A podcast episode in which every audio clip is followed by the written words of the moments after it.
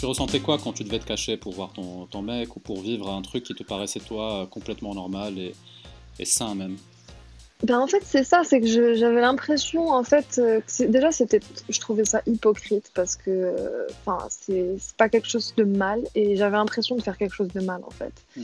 Et tu le sens dans la dans la culture, tu le sens dans la famille, tu le sens, tu sens cette pression qui est vraiment genre euh, euh, oui, il faut pas qu'une femme elle sorte avec son copain avant qu'il soit marié. Mais pour moi, c'est du délire parce que comment tu veux apprendre à connaître quelqu'un si tu sors pas avec lui, si tu fais pas des choses avec lui ou avec elle euh, Pour moi, ça n'a pas de sens en fait. Mm. Et derrière, euh, il y a tous les trucs qui sont super illégaux au Maroc et qui se font sans problème.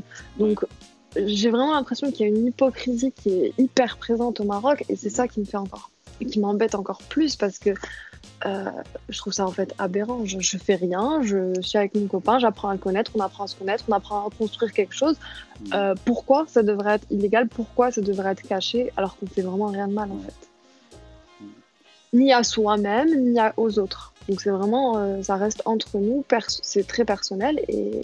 surtout, ce qui, est, ce qui est encore plus aberrant, c'est que la plupart des gens font ça, mais ils le font en cachette, tu vois. Donc tu te dis, tout le monde fait plus ou moins la même chose, tout le monde sait ce que l'autre fait.